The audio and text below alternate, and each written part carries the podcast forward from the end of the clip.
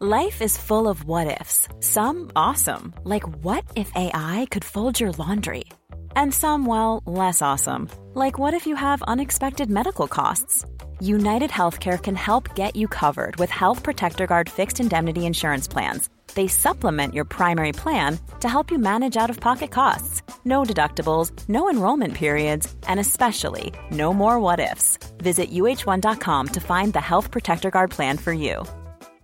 Ready to pop the question? The jewelers at BlueNile.com have got sparkle down to a science with beautiful lab grown diamonds worthy of your most brilliant moments. Their lab grown diamonds are independently graded and guaranteed identical to natural diamonds, and they're ready to ship to your door. Go to Bluenile.com and use promo code LISTEN to get $50 off your purchase of $500 or more. That's code LISTEN at Bluenile.com for $50 off. Bluenile.com code LISTEN. Millions of people have lost weight with personalized plans from Noom, like Evan, who can't stand salads and still lost 50 pounds. Salads, generally, for most people, are the easy button, right? For me, that wasn't an option. I never really was a salad guy. That's just not who I am. But Noom worked for me. Get your personalized plan today at Noom.com. Real Noom user compensated to provide their story. In four weeks, the typical Noom user can expect to lose one to two pounds per week. Individual results may vary.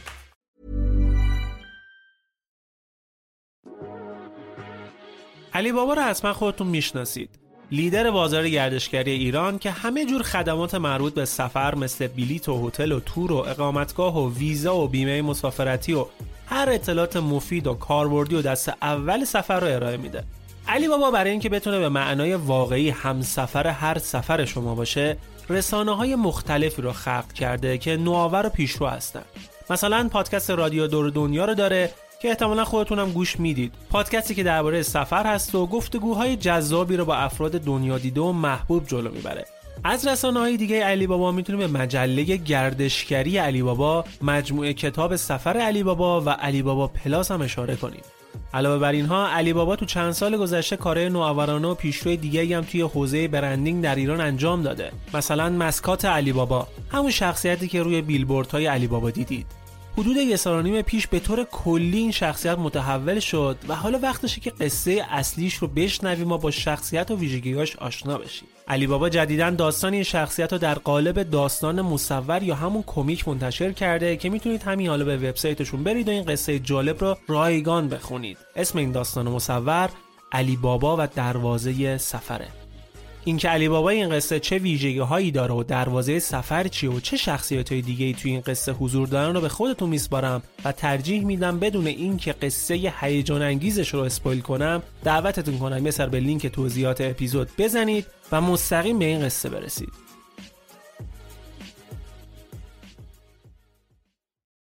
سال 1322 تهران میزبان یکی از مهمترین نشستهای تاریخ جنگهای جهانی بوده. کنفرانسی بزرگ و حساس که به قول چرچیل بزرگترین تمرکز قدرت در طول تاریخ بود با حضور سه رهبری که عملا کل نیروی دریایی و سه چهارم نیروی هوایی دنیا را تحت فرمان داشتند و می‌تونستن یه ارتش 20 میلیونی رو جمع کنن. رهبرانی که از شکست هیتلر مطمئن بودن و قرار بود در مورد راه های نهایی شکست هیتلر و دنیای بعد از جنگ تصمیم گیری کنند. دیداری بسیار سرنوشت ساز و خطرناک که تحت تدابیر شدید امنیتی برگزار می شد. قبل از شروع اجلاس خبرهایی منتشر شده بود مبنی بر فرود چتربازهای آلمانی در خاک ایران. ولی هدفشون چی بود؟ کسی نمی‌دونست. حساسیت های امنیتی این نشست به قدری بالا بود که حتی استالین به روزولت رئیس جمهور آمریکا پیشنهاد کرد که جای سفارت آمریکا توی سفارت اون کشور اقامت داشته باشه تا به خاطر مجاورتش با سفارت بریتانیا نیروهای متفقین بتونن همزمان امنیت این سه بزرگ جنگ رو تأمین کنن. روزولت بعدها گفته بود وقتی این پیشنهاد بهمون داده شد خیلی خوشحال شدیم. اینجوری دیگه نیاز نبود تو خیابونهای پر دسیسه تهران تردد کنیم و تبدیل به یه لقمه چرب برای دشمن بشیم.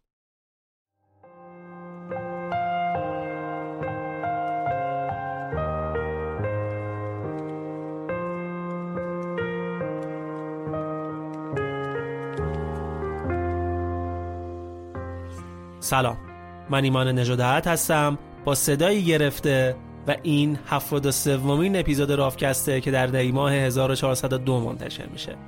در هر قسمت از رافکست شما یک داستان واقعی یا ماجرای یک رویداد مهم تاریخی رو میشنوید. و چیزی که در ادامه داستانش رو براتون روایت می‌کنم شاید نقشه بزرگترین ترور تاریخ باشه. عملیات پرش بلند. عملیاتی که موفقیتش قطعا مسیر جهان رو به سمت دیگه می برد و خیلی از معادلات جور دیگه رقم می‌خورد. عملیات پرش بلند که توسط بالاترین مقامات عملیات های مخفی آلمان نازی طراحی شده بود انقدر پیچیدگی داشت که اگر همچنان قرار بود اسناد و جزئیات دوران جنگ مخفی بمونه امکان نداشت کسی این داستان باور کنه ولی با توجه به مدارک و شواهد الان اطلاعات جذابی از این عملیات محرمانه داریم و می‌تونیم ماجراشو برای شما روایت کنیم.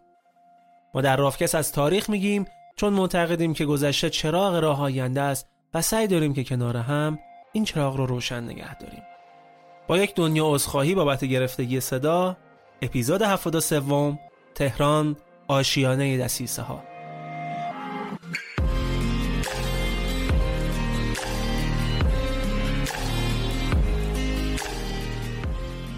حامی این قسمت بزرگترین اپلیکیشن خدمات آنلاین در منزله. اپلیکیشن آچاره. شما برای انجام هر سرویسی که تو خونتون نیاز دارید نیاز نیست بخواید از این ور اون ور پرسجو کنید و دنبال متخصص بگردید. شما می‌تونید همه روزه حتی روزه تعطیل سفارشتون از سایت یا اپلیکیشن آچاره یا از طریق تلفن 1471 ثبت کنید و متخصصی که قرار براتون بیاد رو هم خودتون از بین صدها متخصص آچاره بر اساس امتیاز کاربران دیگه انتخاب کنید. از لحاظ امنیت هم خیالتون راحت باشه چون آچاره در احراز هویت متخصصاش خیلی سختگیری می‌کنه. و برای همینه که میلیون ها نفر تا الان بهش اعتماد کردن و در خونه هاشون رو روی آچاره باز کردن. آچاره بیش از 300 تا سرویس متنوع تقریبا در همه زمینه ها داره که شما می‌تونید با کد تخفیف رافکست تا 15 درصد هم ازشون تخفیف بگیرید. آمی قسمت آچاره.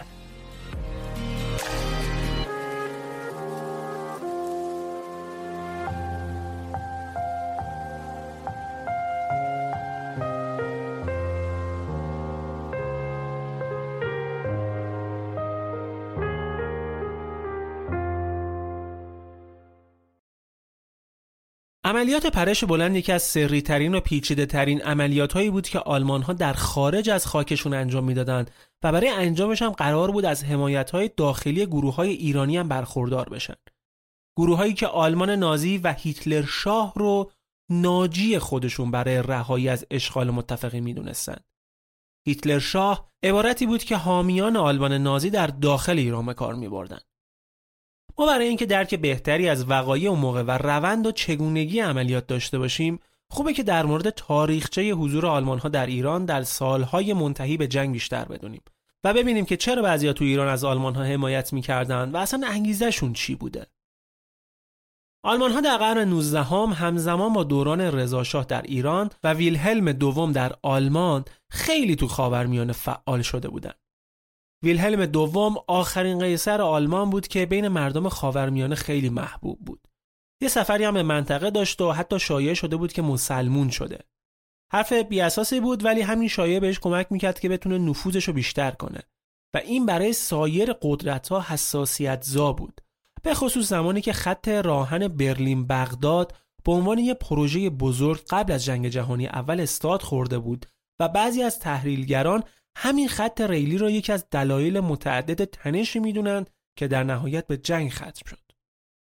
این راهن به مناطقی می نسید که تحت نفوذ بریتانیا بود و انگلیسی ها اصلا علاقه به عملی شدنش نداشتند. دیپلماسی آلمان در ایران بر اساس نفرتی بود که مردم و دولت از امپریالیسم بریتانیا و روسیه داشتند. به خاطر همین بخش بزرگی از مجلس شورای ملی ایران و تعدادی از وزیر وزرای کابینه های قبل از جنگ جهانی اول طرفدار آلمان ها شده بودند. آلمان ها تو ایران مدارسی ساخته بودند که بچه های خانواده های مطرح ایرانی را آموزش می‌دادند. خیلی از دانشجوها برای ادامه تحصیل راهی آلمان می شدن. این نفوذ آلمان ها زمان سیاستمداری به اسم ویلمهلم واسموس ملقب به واسموس پارس در جنوب ایران بیشتر هم شد. آدمی که به عنوان یک مقام سیاسی وارد بوشهر شد و انقدر خودشو به فرهنگ مردم نزدیک کرد که تونست قبیله های مختلف و علیه بریتانیه ها تحریک کنه و یه شبکه بزرگ آلمانی درست کرد که تا افغانستان و هند هم نفوذ داشتن. بعد از جنگ جهانی اول نفوذ آلمان ها تو ایران بیشترم شد. مرتب به ایران رفت آمد داشتن، مشاوره می‌دادند، مهارت های فنی یاد می‌دادند، زیری ساخت می ساختند، راهن، جاده، اسکله. سپاه دانش و نیروهای پیشاهنگ رو سازماندهی کردند. سعی کردن فرهنگ خودشون رو منتقل کنن به ایران. با توجه به علاقه هم که حکومت ایران در دهه 1930 تقریبا میشه دهه 1310 شمسی به آلمان ها داشت حکومت رایش یکی از بزرگترین شریک های تجاری ایران شد. شاید چاره دیگه هم نداشت البته. آلمان ها جز معدود کشورهایی بودند که زیر قراردادهاشون نزده بودند و واقعا آورده داشتن برای ایران.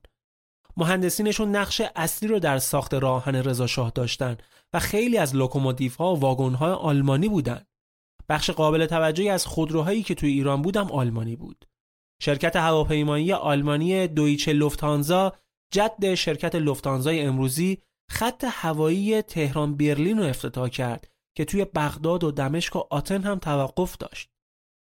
واسه همین سهم تجارت ایران با آلمان ها از 8 درصد در سال 1932 در سال 1940 به 45 درصد رسید. یعنی بین سالهای 1310 تا 1318 شمسی نزدیکی روابط ایران و آلمان انقدری بود که هیتلر حتی قاب عکسی از خودش رو با این جمله امضا کنه و برای رضا شاه بفرسته. اعلی حضرت همایونی، رضا شاه پهلوی، شاهنشاه ایران با آرزوی بهترین ها. برلین، 12 مارس 1936 امضا آدولف هیتلر. اما در دوران جنگ جهانی دوم با اینکه ایران اعلام بیطرفی کرده بود بی نصیب از جنگ نموندش. 22 جون 1941 برابر با یکم تیر 1320 آلمان با شروع عملیات بارباروسا تهاجم بسیار گسترده ای را علیه شوروی انجام داد و با این کار عملا شوروی و بریتانیا را با هم متحد کرد و توی یه جبهه علیه آلمان قرار داد. از طرفی شوروی نگران میادین نفتی آذربایجان بود و بریتانیا هم نگران اشغال پالایشگاه نفت آبادان که سال 1940 8 میلیون بشکه نفت به بریتانیا در حال جنگ داده بود. این نگرانی ها رو بذارید کنار دستگاه و سیستم جاسوسی آلمان ها که نفوذ بسیار زیادی در ایران داشتند و البته موقعیت جغرافیایی و استراتژیک ایران برای انتقال تجهیزات و تدارکات جنگ بین جبهه های متفقین. واسه همین ایران بسیار مهم بود و اصلا نمی‌تونست که خودش از جنگ کنار بکشه. رضا به درخواست شوروی برای بریتانیا برای اخراج مشاوران و مأموران مخفی آلمانی توجهی نکرد تا در سیوم شهریور 1320 نیروهای متفقین از زمین و هوا وارد ایران شدند و متاسفانه ارتش 200 هزار نفری ایران هم با اینکه تازه سر و شکل منسجمی گرفته بود و به لطف رضا ایران یه ارتش نسبتا مدرن درست درمون پیدا کرده بود نتونست جلوشون رو بگیره و در هفتم شهریور 1320 شاه ایران دستور پایان درگیری رو به ارتش داد و متفقین کشور اشغال کردند. در نهایت هم در 25 شهریور نیروهای شوروی به تهران رسیدند و رضا از سلطنت کنارگیری کرد. و با تصویب مجلس شورای ملی که تحت فشار بریتانیا بود محمد رضا شاه 22 ساله جای رضا به سلطنت رسید گفته میشه که قبلش بریتانیا به محمد علی فروغی مرد محبوب و نخست وزیر رضا پیشنهاد یه حکومت جدید به ریاست اونو داده بود ولی فروغی برای حفظ مشروطه این پیشنهاد قبول نکرد. شاه جدید ایران هم دیگه چاره ای نداشت که از متفقین حمایت کنه و حتی به شکل سوری به آلمان اعلان جنگ داد. اونا هم قبول کردن که بعد از جنگ نیروهاشون از ایران خارج کنن. متفقین. بعد از اشغال ایران بحث راهن ایران هم اهمیت بیشتری پیدا کرد چرا چون آمریکا قبل از اینکه مستقیما وارد جنگ بشه یه قانونی داشت به اسم وام و اجاره طبق این قانون آمریکا بدون اینکه پولی از بریتانیا دریافت کنه ازش حمایت لوجستیکی می‌کرد و تجهیزاتشون رو تعمین می‌کرد. اینجوری هم مخالفین هیتلر رو تقویت می‌کرد تا باش بجنگن هم مستقیم وارد جنگ نمی‌شد که بهای سنگین تری بده. در واقع خارج از خاک خودش و غیر مستقیم میجنگید. حالا بعد از اشغال ایران شوروی هم وارد ماجرا شد و آمریکا با سرمایه گذاری روی راهن ایران از این کشورم حمایت کرد و این حمایت ها از خلیج فارس از راه بندر شاپور که الان اسمش شده بندر امام خمینی از طریق راهن یا کامیون ها تا شمال ایران ارسال می‌شد که بهش می‌گفتن دالان پارسی.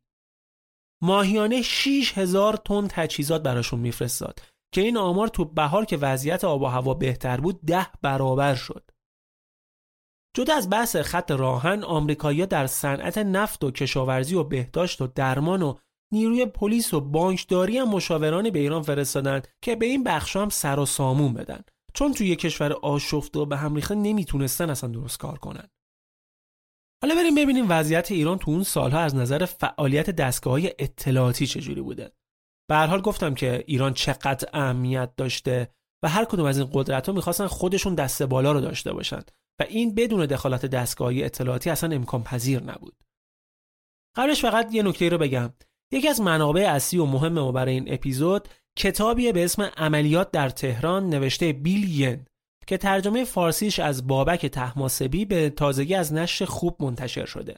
به تازگی که میگم یعنی امروز که هشت دیه و این اپیزود منتشر میشه سه هفته نیست که منتشر شده و نشر خوب به ما لطف داشت و قبل از انتشار رسمی یه نسخه از این کتاب در اختیار ما گذاشت که بتونیم برای ساخت این اپیزود ازش استفاده کنیم. خواستم از همین فرصت ازشون تشکر کنم و یک کد تخفیف 25 درصدی هم برای خرید این کتاب بهتون بدم که اگر دوست داشتید بیشتر در مورد این داستان جذاب بدونید ازش استفاده کنید. و این کتاب و سایر کتاب های این انتشارات رو از طریق لینکی که توی توضیحات تهیه کنید.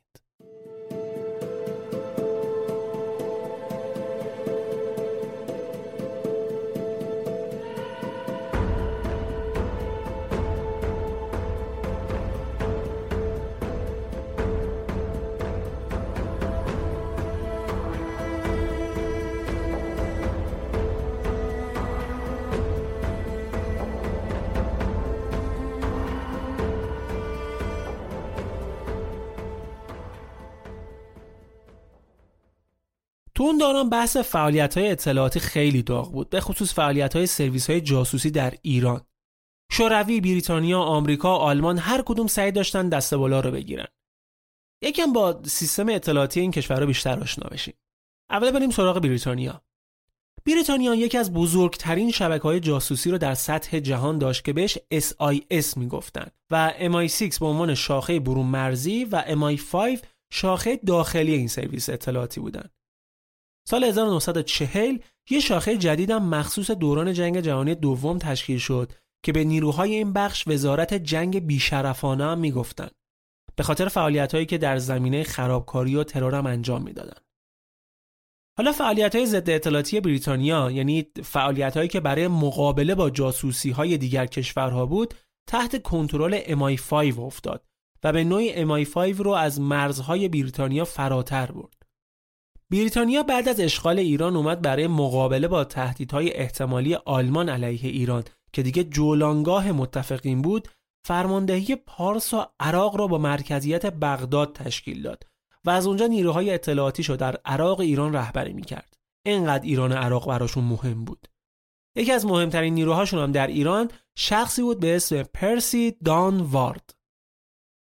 آمریکا اما برخلاف امروز اون زمان تقریبا میشه گفت دستگاه اطلاعاتی درست درمونی نداشت. تازه سال 1942 بود که با الگو برداری از MI6 اومدن نیرو استخدام کردن و یه سازمان اطلاعاتی به اسم OSS تشکیل دادن که این سازمان خیلی در برابر بریتانیا و شوروی و آلمان حرفی برای گفتن نداشت و شخصی هم که به نمایندگی از این سازمان اسمش رو تو داستان میاریم پیتر فرگوسنه اما جونم براتون بگی از دستگاه اطلاعاتی شوروی که یکی از مخوف ترین های تاریخ بود. بیشترم کارش تهدید و ارعاب بود تا جمعآوری اطلاعات. اونا سازمان انکاویدی رو داشتن که ریشش از چکا سازمان اطلاعاتی بلشویک های انقلابی گرفته بود و خودش هم جونمایه اصلی کاگبه شد.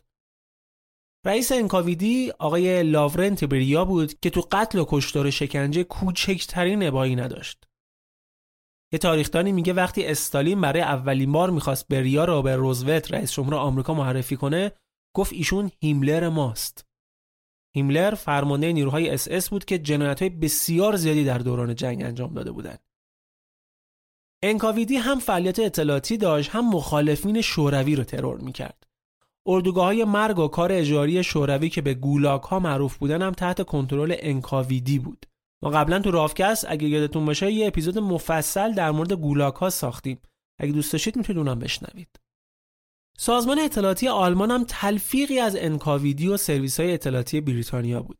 هم تو کار اطلاعاتی خوب بودن هم کشتار و ترور. اکثر سازمان های اطلاعاتی آلمان زیر چتر اس اس به رهبری هیملر بودند که یکی از شرورترین آدم های قرن بیستم بود. مثلا گشتاپو پلیس مخفی آلمان بخشی از اس اس به حساب می اومد و اس اس هم خودش بخشی از اداره امنیت رایش بود. سازمان های اطلاعاتی مختلفی توی آلمان فعالیت داشتن که بعضیشون رقیب همدیگه هم به حساب می اومدن. مثل اس دی و آبور. هر دو تا سازمان هم توی تهران نیروهایی داشتن که شولتسه مسئول آبور و فرانس مایر مسئول استی بود. مایر تحت پوشش کارمند یه شرکت ترابری فعالیت می‌کرد و تونسته بود اطلاعات خیلی خوبی از فرودگاه ها و جاده ها و صنایع نفتی تحت کنترل بریتانیا جمع کنه. الان ما یه چند تا اسم وارد داستان کردیم و چند تا اسم دیگه هم در ادامه اضافه میشه. سعی کنید این اسامی رو یادتون بمونه چون من همینجوریش هم سعی کردم تا جای ممکن اسامی اضافی رو خط بزنم. ولی این اشخاص دیگه تاثیرگذاریشون تو داستان واقعا زیاده و نمیشه نادیدشون گرفت. سعی کنید فراموششون نکنید. منم تو داستان مجدد یادآوریشون می‌کنم که کی بودن. فعالیت مایر آلمانی رو که گفتم اما شولتسه به عنوان بازرس مدارس فنی آلمان وارد ایران شده بود و مثلا کارمند وزارت کشور بود. نکته جالب اینه که قبل از اینکه بیاد ایران اولی سر رفت باکو قلب صنایع نفتی شوروی و راهنماش تو این سفر زنی بود که یکی از نیروهای انکاویدی بود. اینجوری همدیگر رو میپاییدن. شولتسه وقتی وارد ایران شد رفت سفارت آلمان در تهران و از سفیر خواست که برای پوشش مأموریتش یه شغلی منصبی چیزی بهش بده. درخواست کرد که بهش سمت کنسول آلمان در تبریز رو بدن. با یه درجه پایینتر به عنوان معاون کنسول در نهایت در تبریز فعالیتش رو شروع کرد. تو تبریز با دو نفر ایرانی با نفوذ ارتباط گرفت. احمد اسدی که یه تاجر ثروتمند و نماینده شرکت آلمانی در ایران بود و سرگرد وزیری رئیس پلیس شهر تبریز پسر آقای وزیری از رهبران گروه زیرزمینی میلیون ایران بود که دلخوشی از شوروی بریتانیا نداشتند. آقای اسدی به شولتسه در مورد حس ایرانی ها به شوروی و بریتانیا گفته بود. اینکه روسا همیشه در طول تاریخ از ضعف حکومت ایران استفاده کردن و سرزمین های ما رو جدا کردن و اشغالگری کردن و این حرفا. وضعیت بریتانیا هم مشخصه که دست کمی از روسا نداشته دیگه. شاید الان وقتش باشه که مردم ایران به یه قدرت جدید تکیه کنند. قدرتی مثل آلمان یا آمریکا. اینا حرفایی بود که آقای اسدی به شولتزه زده بود. ببینید اون موقع ملیگراهای ایرانی نسبت به آلمان ها اوکی تر بودن و گرایش بیشتری به همکاری با اونا داشتن. ولی این به این معنی نیست که ایرانی ها از جنایات نازی ها حمایت می‌کردن. دلیلش دلزدگی بود که طی ده ها سال از شوروی و بریتانیا نصیبشون شده بود چپاول هاشون مگه شهرهای کمی از ایران تجزیه کردن؟ مگه کم نفت ایران غارت کردن؟ ولی آلمان ها بنا به هر دلیلی این کارو نکرده بودند و در عوض در بخشای زیادی به ایران کمک هم کردن. البته که برای نفوذ و منافع خودشون بوده. ولی همین باعث شد ملیگراهای ایرانی به خاطر دشمنی با روسا و انگلیسیا متمایل بشن به آلمان ها یه چند وقتی به همین منوال گذشت و شولتسه با این دو نفر دیدارهایی انجام می‌داد و اطلاعاتی می‌گرفت میفرستاد آلمان تا زمان عملیات بارباروسا و حمله آلمان شوروی که شرایط تغییر کرد. ایران اشغال شد و خیلی از آلمان ها ایران ترک کردند. البته شولتسه و مایر تو ایران موندن. شولتسه دستگیر شد ولی تونست فرار کنه و با کمک سرگود وزیری منتقل شد به یه خونه امن توی تهران. یکم بعد از اشغال ایران شولتز و مایر با اینکه رقیب همدیگه بودن ولی با هم دیداری داشتن و خبرهای خوبی به هم دادن. شنیده بودن که احتمالاً از سمت ملیگراها با کمک ژنرال فضلالله زاهدی علیه متفقین یک کودتایی قرار شکل بگیره. شولتز و مایر بعد این خبر را به برلین گزارش می‌دادن. ولی خب چجوری؟ چندین بار سعی کردن پیک هایی رو به سفارت آلمان توی ترکیه بفرستند ولی هیچ کدوم موفق نشدند تا آخر سر همسر شولتسه یه سفر دو ماهه با اسب ترتیب داد و با کمک چند تا ایرانی دیگه خبر رو به سفارت آلمان در ترکیه رسوندن. حالا از اون طرف هم توی جبهه پیشروی های آلمان خیلی زیاد شده بود. تقریبا به نزدیکی های ایران رسیده بود که خبر خوبی برای حامیان آلمان تو ایران بود. در داخل جنرال زاهدی داشت ترتیب کودتا رو می‌داد و وظیفه هماهنگی ها هم با شلتسه و مایر بود. همه چیزش خیلی سریع پیش می‌رفت که خبر به گوش انگلیسی ها رسید که احتمالا گروهی در ایران دارن برای یک قیام مسلحانه آماده میشن. این خبر می‌رسه مقر فرماندهی عراق و پارس در بغداد و اونا مأموریت خونساسازی این عملیات رو به کی دادن؟ مکلین. اشراف ای که در کمبریج دست خونده بود وارد سیاست شده بود رفته بود وزارت امور خارجه ولی یک بار تصمیم گرفته بود استعفا بده و با درجه سرباز صفر وارد ارتش بشه. و انقدر کارشو بلد بود که با درجه ژنرالی بازنشسته بشه. ایشون یکی از چندین نفری بود که ایان فلمینگ برای خلق شخصیت جیمز ماند ازش الهام گرفته بود. پس می‌تونید حدس بزنید که همچین آدمی مأموریتی که بهش دادن و احتمالا با موفقیت انجام داده. یه روز مکلین به بهونه دیدار با زاهدی وارد دفترش میشه بلافاصله روش اسلحه می‌کشه و بازداشتش می‌کنن. و به همین راحتی کل قضیه هوا میشه. ما دیگه توی داستانمون با مکلین کاری نداریم. به جاش شخصیت بسیار مهم رو می‌خوایم وارد داستانمون کنیم. شخصیتی تأثیرگذار در عملیات پرش بلند که جاسوس دو جانبه بود به اسم ارنست مرسر. مرسر سوئیسی نیروی بسیار کارکشته بود که به فرانسوی و ایتالیایی و انگلیسی و آلمانی صحبت می‌کرد و سرویس های جاسوسی کشورهای مختلف براش سر و دست میشکوندن. به عنوان مشاور کنار خیلی از شرکت های بینالمللی فعالیت می‌کرد که هم به کار جمعآوری اطلاعاتش کمک می‌کرد هم یه پوشش خیلی خوب بود براش. برای ایتالیا و اتریش و سوئیس بعدتر برای انگلستان و بعد از اشغال ایران توسط متفقین وقتی به عنوان نیروی بریتانیا از آلمان ها جاسوسی می‌کرد جذب سرویس های اطلاعاتی آلمان شد.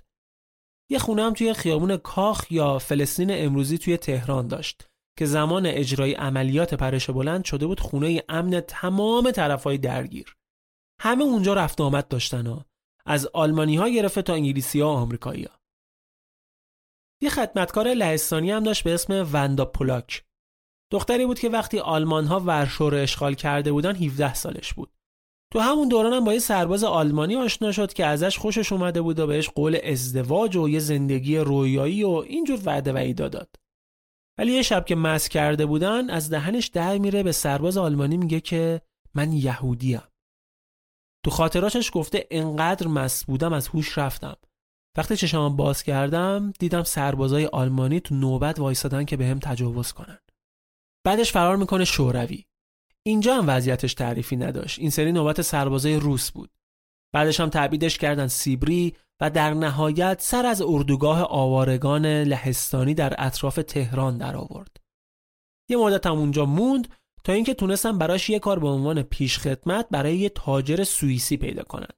برای آقای ارنست مرسر و این آشنایی به شکل عجیبی مرسر رو وارد ماجرای عملیات پرش بلند کرد. اما بریم سراغ کنفرانس تهران هدف عملیات پرش بلند که ببینیم چرا و چجوری برنامه ریزی شد.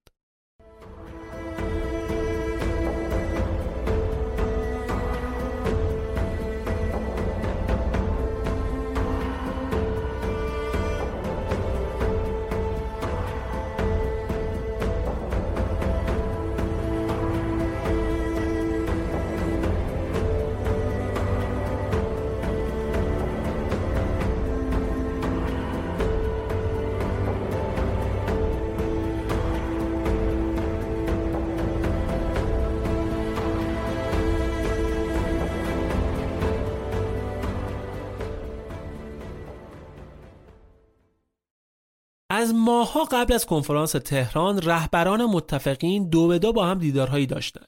روزولت و چرچیل تو قاهره هم دیگر رو دیده بودند. چرچیل با استالین دیدار داشت.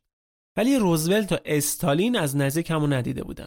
حالا دنبال یه دیدار سه نفره بودن که بتونن موضوعات مهم و آینده جنگ و برنامه ریزی کنند.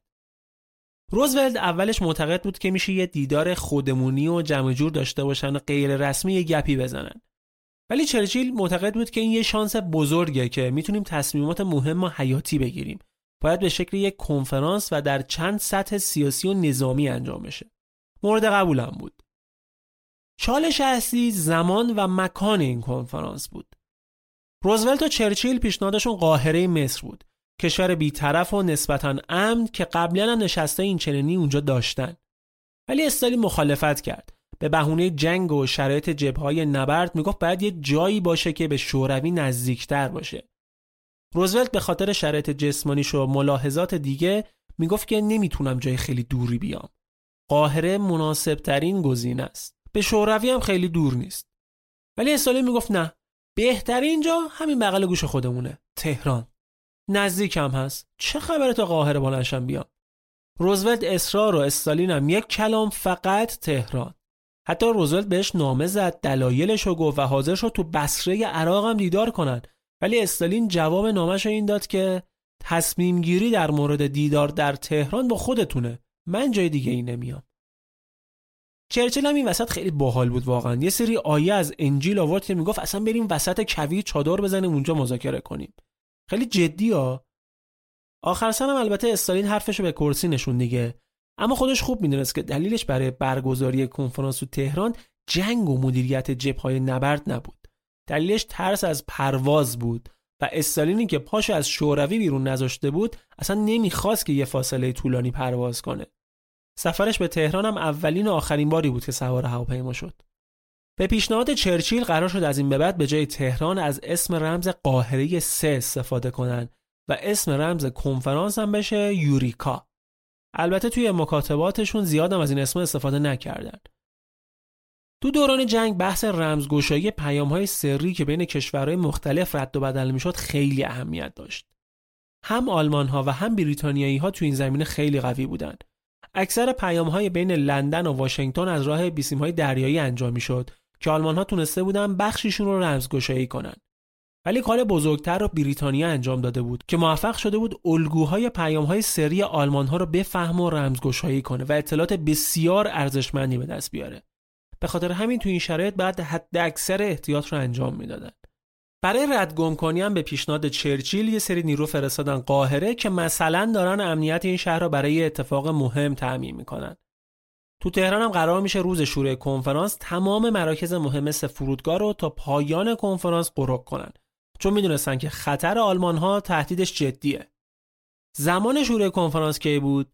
28 نوامبر 1943 ششم آذر 1322 آلمان ها از ماهها قبل شایعاتی شنیده بودند که رهبران متفقین قرار تو خاورمیانه با هم دیدار کنند. حتی توی روزنامه ها هم در مورد این موضوع صحبت شده بود تا اینکه بالاخره چند هفته قبل از کنفرانس از مکان احتمالیش با خبر شدن. حد زده بودند که با توجه به حضور نیروهای شوروی در ایران استالین قرار نیست دورتر از تهران جایی بره. اما هنوز اطلاعی از زمانش نداشتند و ممکن بود خیلی زودتر از چیزی باشه که تصورشو می‌کردن. واسه همین بحث زمان خیلی مهم بود. چرا؟ مگه قرار بود که چه اتفاقی بیفته؟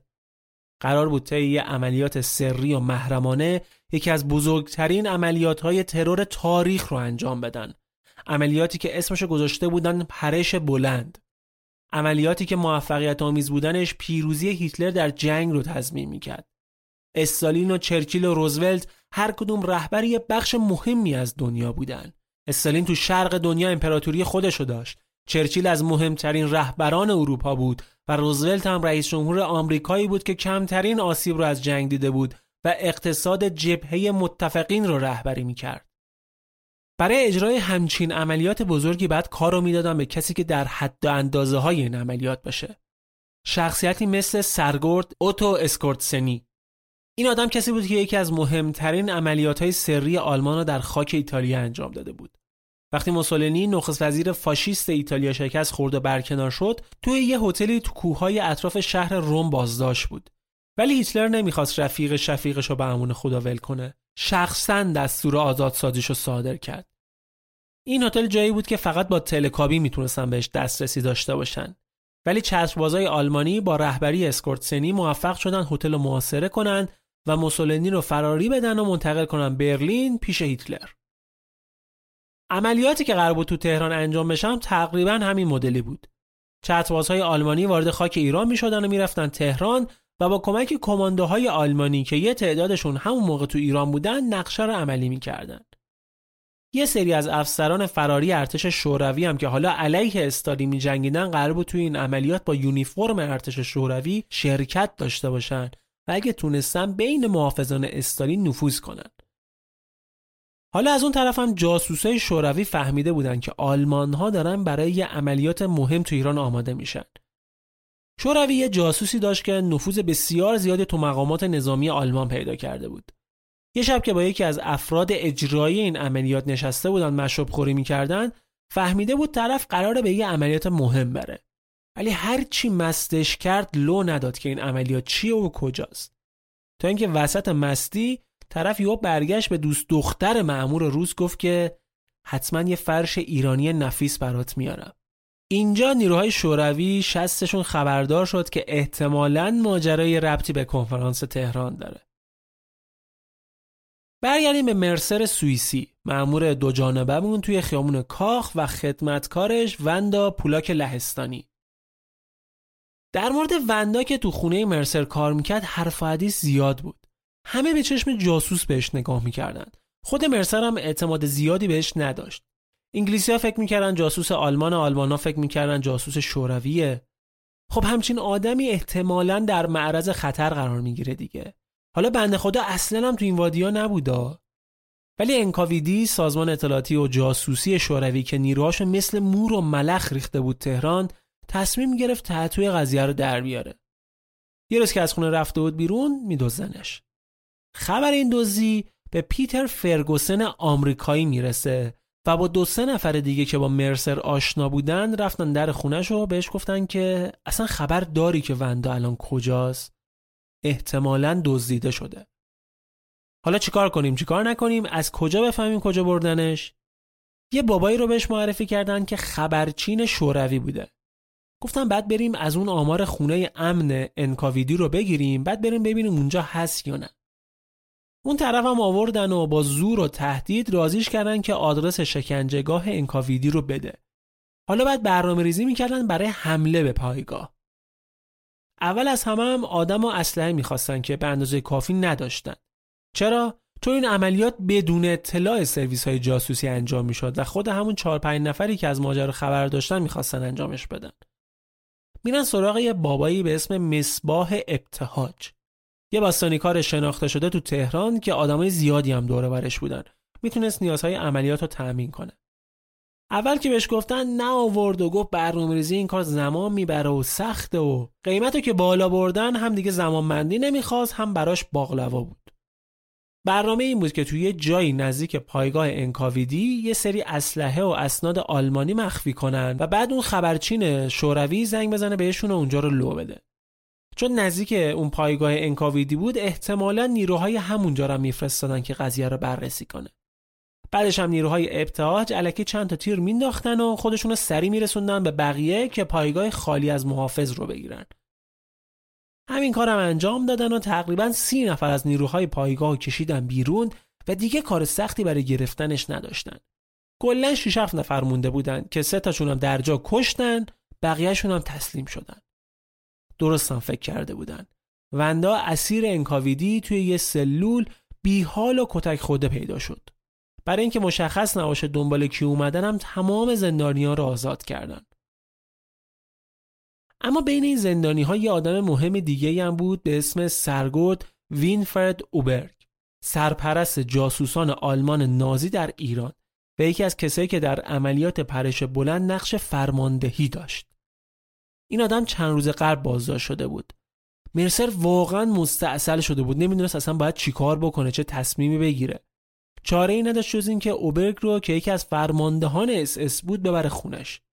حالا هم وندا که مشکوک به جاسوسی بود تو خونش داشت هم یه مقام مهم آلمان نازی رو. سرویس اطلاعاتی بریتانیا البته وقتی قضیه رو فهمید خیلی سخت نگرفت. گفت اتفاقا بهتر شاید مرسر بتونه ازش اطلاعاتی چیزی بگیره. مرسر در ظاهر جذب آلمان ها شده بود. هنوز به بریتانیا وفادار بود. اشتباه هم نمی‌کردن. اوبرگ به خیال اینکه مرسر برای آلمان ها کار می‌کنه یکم دهن لقی کرد و بهش در مورد عملیاتی که قرار تو تهران انجام بدن گفت. بهش گفت چند هفته قبل با چتر وارد ایران شده و طرفای قوم با ملیگراهای ایرانی هم دیداری داشته ولی بعدش بازداشت شده. چطوری؟ فرانس مایر رو یادتونه؟ نیروی آلمان ها که قرار بود با کمک ژنرال زاهدی کودتا کنن انکاویدی اونو دستگیر کرده بود و با شکنجه مجبورش کرده بود که آدرس خونه امنهای آلمان رو بده و اوبرکم تو یکی از این خونه ها دستگیر شده بود. اما نمی‌دونستن چرا ایرانه و بازداشتش ربطی به لو رفتن عملیات نداشته. الان هم منتظر بودن که روز و مکان دقیق کنفرانس رو بفهمند تا با دستور پیشوا عملیات رو شروع کنند. اما مکان و زمان کنفرانس به قدری محرمانه بود که حتی محافظای شخصی روزولت هم تا روزهای آخر ازش خبر نداشتند. روزولت بخش اصلی سفرش از آمریکا به تهران با کشتی انجام داد و حتی تو اون کشتی هم خیلی هنوز نمی‌دونستن دقیقا مسیرشون کجاست.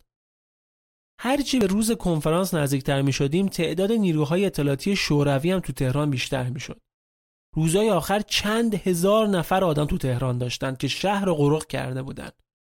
هر کسی که مشکوک به آلمانی بودن بود مشکوک به نزدیکی با آلمان ها بود بازداشت می شد. آلمانی های شهر یکی یکی ناپدید می شدن. یه آلمانی یهودی تو خاطراتش میگه من و همسرم و بچه هام و مادر همسرم رو دستگیر کردم فرستادن مشهد. میگه بهشون گفتم بابا من یهودی هم اصلا مخالف هیتلرم ولی اونا بهم گفتن پس دو بار بعد خفه خون بگیری میگه اونجا ما رو توی یه خونه بازداشت کردن که وقتی پر می‌شد و دیگه جا نبود میومدن یه سری رو با خودشون میبردن. کجا؟ هیچ کس نمی‌دونه. یه روزم نوبت همسرم و مادرش بود که ببرنشون. دیگه ندیدمشون.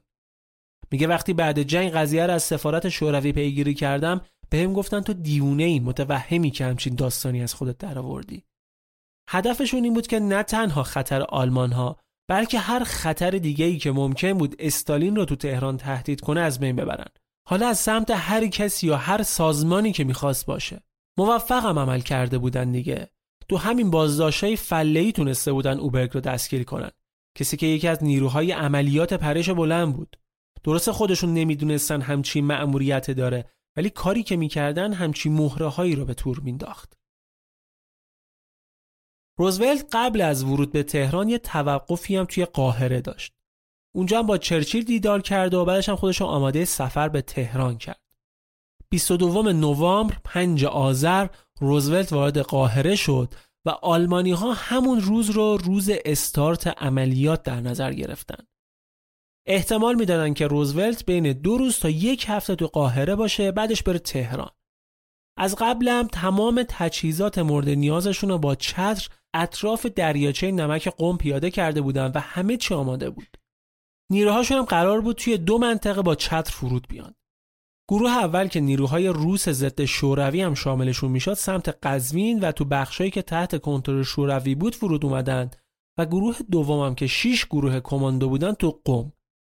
همراه هر دو گروه هم مترجمه های ایرانی بودن که قرار بود بهشون کمک کنن. نیروهای شوروی از فرود چتربازهای آلمانی تو قزوین با خبر شدند. دو تا احتمال دادن. یا اینکه اومدن تو خطوط ریلی تدارکات شوروی خرابکاری کنن یا اینکه از ماجرای کنفرانس تهران با خبرن و برای ترور اومدن دیگه. این ماجرا رو هم به محافظ روزولت آقای رایلی اطلاع دادن و گفتن که ما نتونستیم هیچ کدومشون رو بازداشت کنیم و احتمالا تو کوههای اطراف تهران کنار شولتسه آلمانی و قشقایی ها پنهون شدن. قشقایی ها به آلمان ها کمک می‌کردند و اونا رو تنها راه نجات ایران از اشغال متفقی می‌دونستند. بریتانیا هم از محل فرود گروه دوم تو قم با خبر بود. از کجا؟ از ارنست مرسر و با اطلاعاتی که از اوبرگ گرفته بود. اوبرگ خیلی شیک وقتی قرار بود تجهیزات و سلاحهای مورد نیاز عملیات رو منتقل کنند مرسر رو برده بود سر نقطه فرود و اصلا کامیون هایی که قرار بود این تجهیزات رو به تهران منتقل کنن خود اون ردیف کرده بود به بهونه اینکه شهر برای اوبرگ امن نیست رازیش کرده بود که تو خونه بمونه و خودش کار انتقال تجهیزات رو انجام بده. اونم وسط راه یه توکپا رفته بود پیش دانوارد همون مهره سازمان های اطلاعاتی بریتانیا و تجهیزات رو نشونش داده بود. انواع و اقسام سلاح بود. از سبک تا سنگین از اسلحه های روسی تا نارنجک های انگلیسی. حتی یه سلاح جدیدم توی این عملیات آورده بودن که اواخر جنگ شد سلاح اصلی ارتش آلمان. مرسر این اطلاعات را به دانوارد داد ولی اون این موضوع رو با شوروی در میون نذاشت. هیچی نگفتن تا خودشون کار جلو ببرن. 26 نوامبر استالین توی تلگراف های جداگانه به روزولت و چرچیل بهشون گفت که دو روز بعد در تهران در خدمته. در خدمته؟ یکی از کسایی که زندگی نامه استالین رو نوشته میگه احتمالا این جمله عجیب ترین جمله بوده که استالین تو زندگیش گفته. در خدمتم از زبون همچین رهبر پولادینی خیلی عجیب بود. ولی احتمالا می‌خواسته خودشو خیلی جنتلمن نشون بده. 27 نوامبر هواپیمای روزولت به قصد تهران از قاهره بلند میشه. تو مسیرم بالای اورشلیم چرخی زدن و از بالای نگاهی به اورشلیم پرحادثه که هیچ وقت رنگ صلح به خودش ندید انداختن و مسیر رو به سمت فرودگاه قلعه مرغی ادامه دادن. وقتی به فرودگاه قلعه مرغی رسیدن اولین چیزی که نظر روزولت جلب کرد ستاره های سرخی بود که رو باند فرود هواپیمای آمریکایی که به شوروی داده بودن کشیده شده بود. و جالبتر از اون اینه که خیلی از سربازای آمریکایی حاضر در فرودگاه اون روز برای اولین بار دیدن که رئیس جمهورشون فلجه. مثل خیلی از مردم آمریکا یا مردم دنیا که از این قضیه خبر نداشتن. روزولت تو خیلی از عکس‌ها و فیلم‌هایی که ازش هست مدل نشستن شوریه که این موضوع اصلا به چشم نمیاد. ولی در واقع یه بیماری گرفته بود که کاملا فلجش کرده بود. از فرودگاه هم بدون سرصدای اضافی و تشریفات خاصی مستقیما رفت سفارت آمریکا. برعکسش چرچیل که ورود شلوغ پلوغی داشت. اطرافیانش مثلا برای تأمین امنیت از فرودگاه تا سفارت هر 40 50 متر یه سوار نظام ایرانی گذاشته بودند. این سوار نظام با این فاصله از هم امنیتی که نمی‌تونستن تأمین کنن بدتر داشتن مسیر حرکت چرچیل رو مشخص می‌کردن هرچند به مرکز شهر نزدیکتر می شدن مردمی که کنار خیابون برای استقبال اومده بودن هم بیشتر می شدن. فهمیده بودن قطعا یه آدم مهمی اومده که براش همچین تدارکاتی دیدن دیگه. چرچیل هم مستقیم رفت سفارت بریتانیا. استالین اما در سکوت کامل زودتر از دو رهبر دیگه اومده بود تهران. همون روز روز اول روزولت به استالین و بعدش هم به چرچیل پیغام فرستاد و برای شام دعوتشون کرد. ولی هیچ کدوم دعوتش رو قبول نکردند. استالین که به بهونه خستگی راه ولی در واقع برای دوری از خطر احتمالی آلمانی ها توی خیابون های پر از دسیسه تهران دعوت رد کرد چرچیل هم ظاهرا مریض شده بود تو همین فاصله خونه مرسر شده بود مرکز عملیات پرش بلند بند خدا رفت وندار نجات بده گیر اوبرگ افتاد اونم خونه مرسر رو کرده بود خونه امن نیروهای آلمانی برای اجرای عملیات. آلمانی ها منتظر بودن که اوبرگ تایید کنه که این سه رهبر تهرانن و کجا قرار همدیگه رو ببینن که عملیات رو شروع کنن. اوبرگ هم منتظر بود که مرسر از آدماش خبر بگیره و به اون بده. شب اول سفرهای آمریکا در بریتانیا و شوروی مهمان روزولت بودند که از انکاویدی با رایلی تماس می‌گیرن و یه خبر بسیار مهم رو بهش میدن. اونا تونسته بودن از دو روز قبل چشمبازهای آلمانی که نزدیکی تهران فرود اومده بودن رو بازداشت کنند. تقریبا کسی خبری از بقیه آلمانی ها و روس‌های ضد شوروی که تو قزوین فرود اومده بودن نداشت. فقط یکی یکی اجسادی یا توی چاله های قزوین و اطراف تهران پیدا کرده بودند که هویتشون قابل تشخیص نبود. به جز دو نفرشون که رو بدنشون خالکوبی های مشابه داشتن که گروه خونیشون بود. این کار رو اس اس برای مشخص کردن گروه خونی افسرانش انجام می‌داد. نیروهای شوروی حتی از فرود چتربازهای آلمانی تو قوم هم خبر داشتن. یا آقای ارمنی بود به اسم گیورگ وارتانیان که اون موقع از عوامل انکاویدی در تهران بود. ایشون سال 2007 توی مصاحبه‌ای که بسیارم تو دنیا سر صدا کرد گفت که گروه اونا اولین گروهی بوده که از فرود چتربازهای آلمانی تو قم با خبر شدند و اونا رو تا یه ویلایی توی تهران تعقیب کردند. میگه اونا با کلی اسلحه و سوار بر شطور تا تهران رفتن وقتی اونا رو زیر نظر داشتیم با برلین تماس گرفتن و با رمز شکنی پیاماشون فهمیدیم که منتظر فرود گروه های بعدی و مأموریتشون هم ترور رهبران متفقین تو تهرانه این جریان باعث میشه که شوروی از روزولت بخواد که به سفارت اونها بره تا از خطر دور باشه و تأمین امنیت برای همهشون راحت تر باشه. سفارت شوروی چسبیده به سفارت بریتانیا بود. اینجوری راحت می‌تونستن امنیت همدیگر رو تأمین کنن. ضمن اینکه نیروهای آمریکایی واقعا تواناییشون در حد اندازه روس ها نبود. البته واقعا نمیشه دلیل این درخواست رو دلسوزی استالین برای روزولت دونستا یه بحثی که مطرحه اینه که این درخواست بیشتر برای این بود که بتونن راحت روزولت و نزدیکانش رو شنود کنن. کاری که استالین توش تخصص داشت. رایلی میگه اگه ما می‌رفتیم سفارت شوروی و اونجا اتفاقی برای روزولت میافتاد ما ممکن بود مؤاخذه بشیم. ولی نیروهای انکاویدی قطعا اعدام می‌شدن. پس کاملا خاطر جمع بودیم که تمام تلاششون رو برای تأمین امنیت رئیس جمهور انجام میدن. واسه همینم روزولت قبول کرد که بره. نگرانی ها هم بیمورد نبودا. درسته روس یه سری از آلمانی ها رو گرفته بودن یه سری رو کشته بودن یه سری هم توسط بریتانیایی ها زیر نظر بودن. ولی یک گروه شیش نفره از اونها بودن که کسی نتونسته بود ردشون رو بزنه.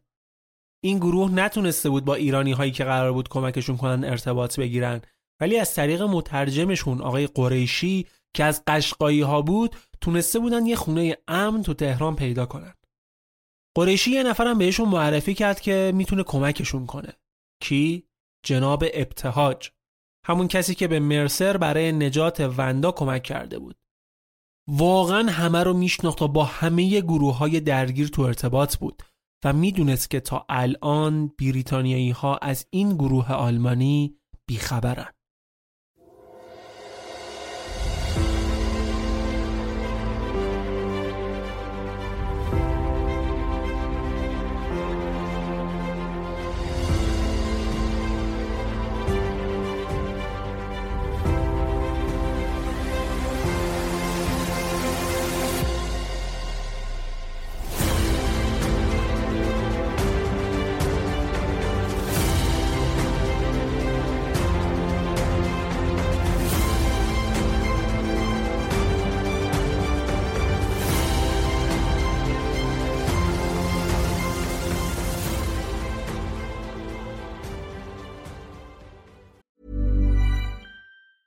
This Mother's Day, celebrate the extraordinary women in your life with a heartfelt gift from Blue Nile. Whether it's for your mom, a mother figure, or yourself as a mom, find that perfect piece to express your love and appreciation. Explore Blue Nile's exquisite pearls and mesmerizing gemstones that she's sure to love. Enjoy fast shipping options like guaranteed free shipping and returns. Make this Mother's Day unforgettable with a piece from Blue Nile. Right now, get up to 50% off at BlueNile.com. That's BlueNile.com. Everyone knows therapy is great for solving problems, but getting therapy has its own problems too, like finding the right therapist, fitting into their schedule, and of course, the cost.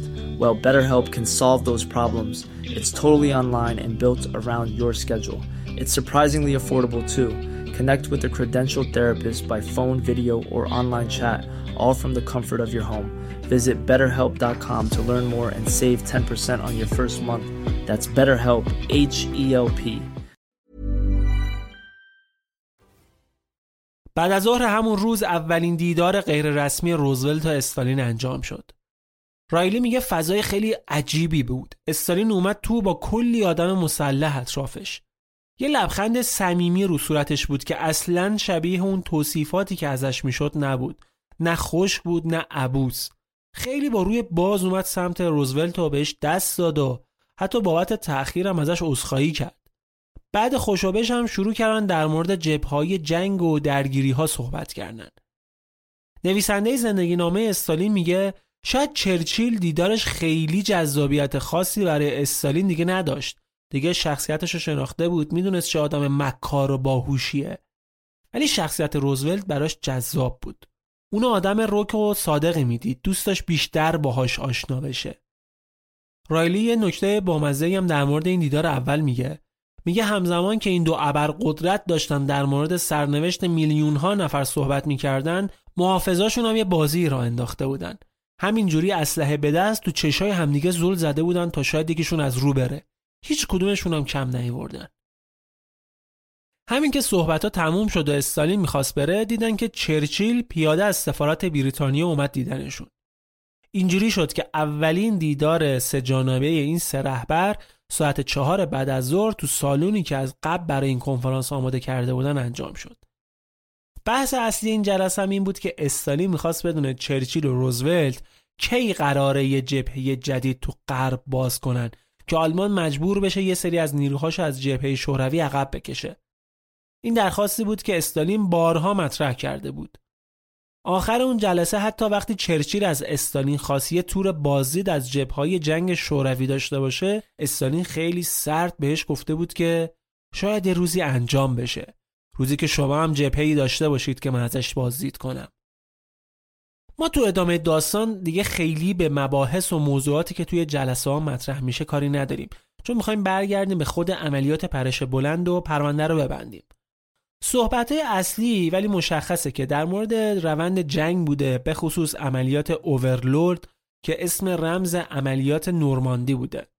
بزرگترین عملیات آبی خاکی جهان برای آزادسازی فرانسه از اشغال آلمانی ها که شروعی برای شکست آلمان در جنگ بود و در تاریخ به دیده معروفه. این همون جبهه غربی بود که استالین دنبالش بود. صحبت ها دوستانه و یه وقتایی هم غیر دوستانه بوده. مثلا یه شب استالین به شوخی میگه بعد از جنگ بعد پنجاه هزار افسر آلمانی اعدام بشن که کمر ارتش آلمان رو بشکنن. البته تو شوخی خیلی جدی داشت حرف می‌زد. ولی چرچیل که ماجرای تصفیه های بزرگ شوروی رو می‌دونست و یادش اومد که استالین همین کار رو با افسران ارتش خودش یا حتی در ماجرای کشتار کاتین با افسران لهستانی کرده بود عصبانی شد و گفت که حاضر نیست شرافتش رو با کشتار و اعدام های دست جمعی زیر پا بذاره. حتی می‌خواست جلسه رو ترک کنه که قضیه رو با شوخی و خنده جمع کردن. اگه از دنبال کننده های قدیمی رافکست باشید در مورد کشتار کاتین هم الان اطلاعات خوبی دارید. تو این کنفرانس سر لهستان بعد از جنگ هم توافق شد. شوروی بخشایی از لهستان رو برداشت به جاش یه بخشایی از آلمان که قرار بود شکست بخوره رو بهش داد. یه سری بحثای اولیه‌ای هم در مورد تشکیل سازمان ملل مطرح شد. بحثایی شد در مورد رفتاری که بعد با آلمان بعد از جنگ داشته باشن. حتی بحث تجزیه کاملش مطرح شد. یه موضوعی هم که قطعا در مورد این نشست خیلی شنیدید اینه که میگن این رهبران انقدر برای شاه ایران ارزش قائل نبودن که بدون اطلاع مقامات سیاسی ایران همچین کنفرانسی رو توی تهران برگزار کردند یا حاضر نشدن با شاه ایران دیدار کنن. تحویلش نگرفتن. منصفانه بخوایم نگاه کنیم همچین چیزی تا حدی درسته و تا حدی هم نه. این کنفرانس بسیار محرمانه بوده و همونطور که گفتم نزدیکترین افراد این سه رهبر از جزئیاتش اطلاعی نداشتن. خب طبیعیه که به مقامات سیاسی ایران هم دیر اطلاع بدن. اونم وقتی دیده بودن مثلا شخصی مثل ژنرال زاهدی می‌خواسته با آلمان ها دست پیکی کنه یه عملیات نظامی را بندازه. می‌دونستن آدمای زیادی در حکومت ایران به آلمان ها نزدیکن. می‌دونستن جاسوسای آلمانی مثل مور و ملخ تو تهران وول می‌خورن. از اون طرف هم ایران تحت اشغال بود دیگه. قدرت سیاسی و نظامیش کم بود و متاسفانه این باعث می‌شد دولت ایران جدی گرفته نشه. و همچین نشست مهمی بسیار دیر به اطلاع حکومت برسه. تقریبا یک هفته قبل کنفرانس بود که سفیر شوروی به نخست وزیر ایران علی سهیلی اطلاع داد که همچین کنفرانسی را قرار به زودی تو تهران برگزار کنند. بازم برخلاف بعضی حرفا در جریان این کنفرانس شاه ایران با رهبران و متفقین دیدار داشت. رو در رو با هم صحبت کردند. با روزولت و چرچیل در سفارت شوروی دیدار کرده و حتی یه فرش ایرانی هم به روزولت هدیه دادن. البته برخلاف رویه معمول چون این دیدار بعد در کاخ مرمر انجام می‌شد. اما استالین به کاخ مرمر رفت با محمد رضا شاه دیدارم کرد. پس ایران بی اطلاع نبوده و اینجوری نبوده که بی خبر بیان بی خبرم برن. اما هرچند دیر با خبر شده و به خاطر شرایط مملکت شعن کشور به خوبی حفظ نشده متاسفانه.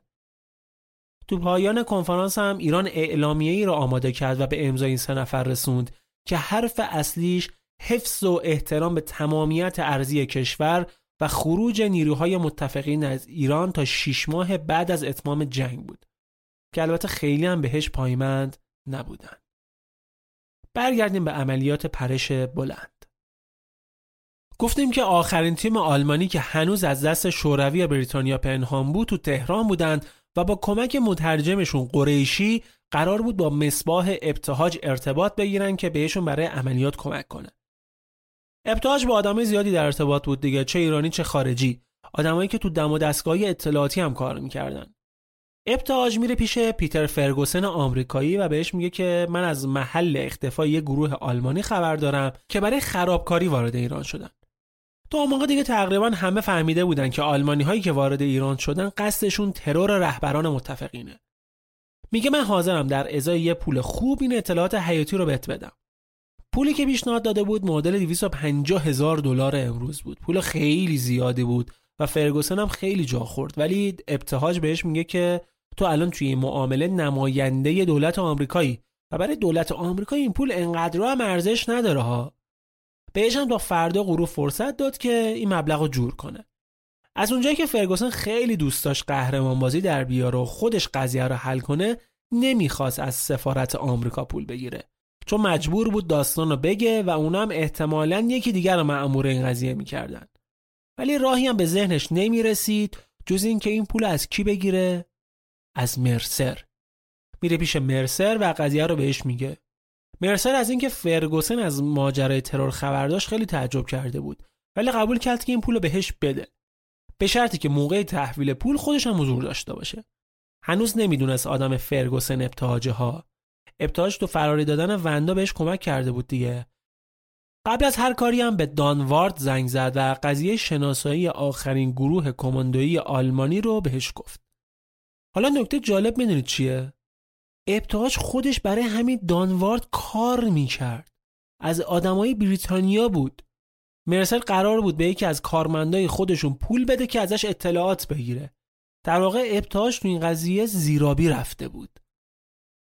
خلاصه قرار می‌ذارن. قرار می‌ذارن و ابتهاج با یه چند ساعتی تأخیر میاد ولی همین که اومد تو چشم مرسر بهش افتاد سرش داد و بیداد که تو به چه حقی داری از فرگوسن باج می‌گیری؟ چرا اطلاعاتتو مخفی کردی؟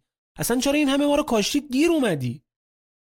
دلیل این دیر اومدنش ولی مهمتر از دعواشون بود. ابتهاج فهمیده بود که تیم آلمانی می‌خواستن جاشون رو عوض کنن. واسه همین مجبور شدن بریزن سرشون بازداشتشون کنن. نیروهای ایرانی کار بازداشت آلمانی ها رو انجام داده بودن و این وسط سر فرگوسن که دنبال قهرمان بازی بود بیکلاه بود. صبح چهارشنبه قرار میشه همزمان تمام گروه های کماندوی آلمانی که تحت نظر بودند و اوبرگ و آلمانی هایی که خونه مرسر بودند و آلمانی هایی که ابتهاج بازداشتشون کرده بود توسط بریتانیایی ها دستگیر بشن.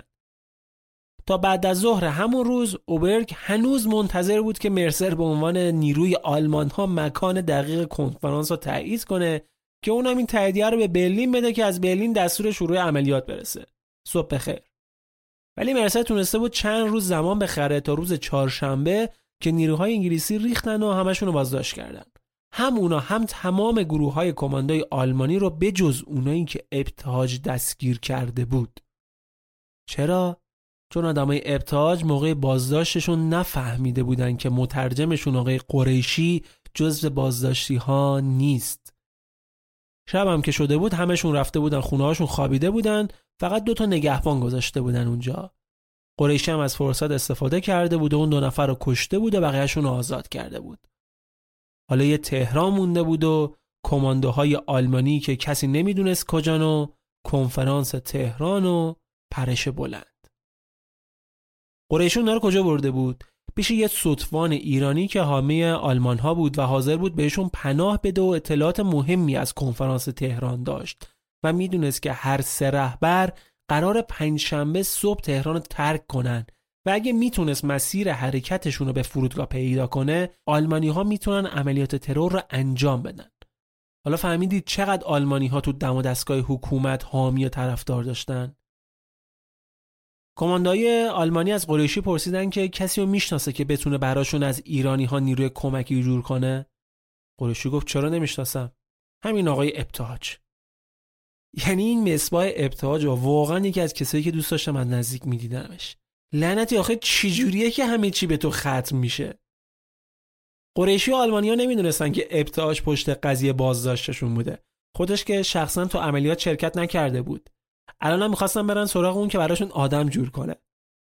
با این حرف که فقط پشتیبانی لوجستیکی می‌خوان و نیازی نیست نیروهاش تو مسیر تیراندازی باشن و تمام کار حمله رو خود آلمانی انجام میدن به اضافه یه پول خیلی توپل مپل سعی کردن که رازیش کنن که کمکشون کنه. از اون طرفم فرگوسن بهش فشار میواد که پد سوخته تو از من پول گرفتی که اونها رو تحویلم بدی. آبرو حیثیت منو وردی. بعد هر جوری که شده پیداشون کنی. ابتاج به آلمانی ها قول کمک میده. قرار میشه که آلمانی ها سه گروه بشن و ایرانی ها نقش دیدبان و راننده رو داشته باشن. عملیات هم قرار بود که ساعت 6 صبح پنجشنبه انجام بشه. اینجوری که توی مسیر حرکت رهبران به سمت فرودگاه سه تا گروه دو نفره بریزن سرشون و با اسلحه هاشون و نارنجکاشون بهشون حمله کنن و اونا رو ترور کنن شب قبلش قریشی و فرمانده گروه آلمانی به خونه ابتهاج میرن تا با ایرانی هایی که قرار کمکشون کنن آشنا بشن. ابتهاج دست فرمانده آلمانی رو می‌گیره می‌بره زیر زمین و میگه بیبریم ایرانی ها رو بهت نشون بدم. همین که پاشو می‌ذاره زیر زمین یهو از پشت یکی محکم میکوبه تو سرش. به خودش که میاد می‌بینه دست و پاشو بستن و فرگوسن هم اسلحه به دست بالا سرشه. قریشی که بالا بوده حوصله‌اش سر میره. بعد چند دقیقه دلمالشون میاد پایین که یهو با فرگوسن و ابتهاج چشم چشم میشه. دستشو می‌بره نارنجکشو در میاره که فرگوسن تق به شلیک می‌کنه و میکشدش ولی قریشی زامن نارنجک رو کشیده بود. اما فرگوسن ابتهاج انقدی فرصت پیدا کردن که خودشون از زیر زمین بکشن بیرون و این آخرین سکانس عملیات پرش بلند در تهران بود. میگم موفقیت هزار تا پدر داره و شکست یتیمه. شاید مهمترین دلیل عامل فراموشی عملیات پرش بلند شکستش بود که لکه ننگی تو تاریخ آلمان بود. البته آلمان نازی.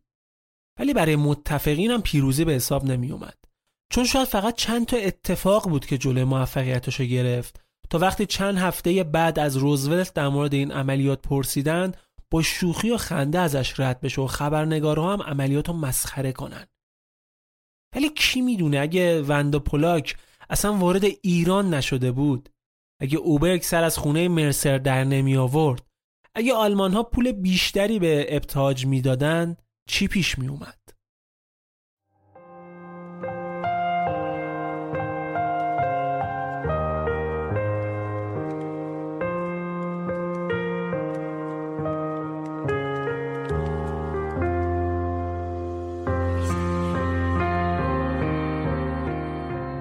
چیزی که شنیدید 73 سومین اپیزود رافکست بود که در دیماه 1402 منتشر شده. اگر از شنیدن این اپیزود لذت بردید، بزرگترین حمایتی که می‌تونید از ما بکنید اینه که به بقیه هم معرفیش کنید. این اپیزود هم مثل همه اپیزودهای دیگه از سایت ما rafcast.ir قابل شنیدنه و اونجا می‌تونید مستقیم هم دانلودش کنید. شبکه های اجتماعی ما رو هم فراموش نکنید اینستاگرام، توییتر و تلگرام با همون آیدی راوکست. حتما یوتیوب ما رو هم subscribe داشته باشید اونجا ویدیوهایی منتشر می‌کنیم که در مورد موضوعاتش جای دیگه هیچ صحبتی تا انجام ندادیم و توی پادکستمون هم در موردش صحبت نخواهیم کرد احتمالا. و کاملا محتوای یوتیوب مستقل هستش. در انتها ممنون از شما و ممنون از اسپانسرهای این اپیزود آچاره و علی بابا. دمتون گرم.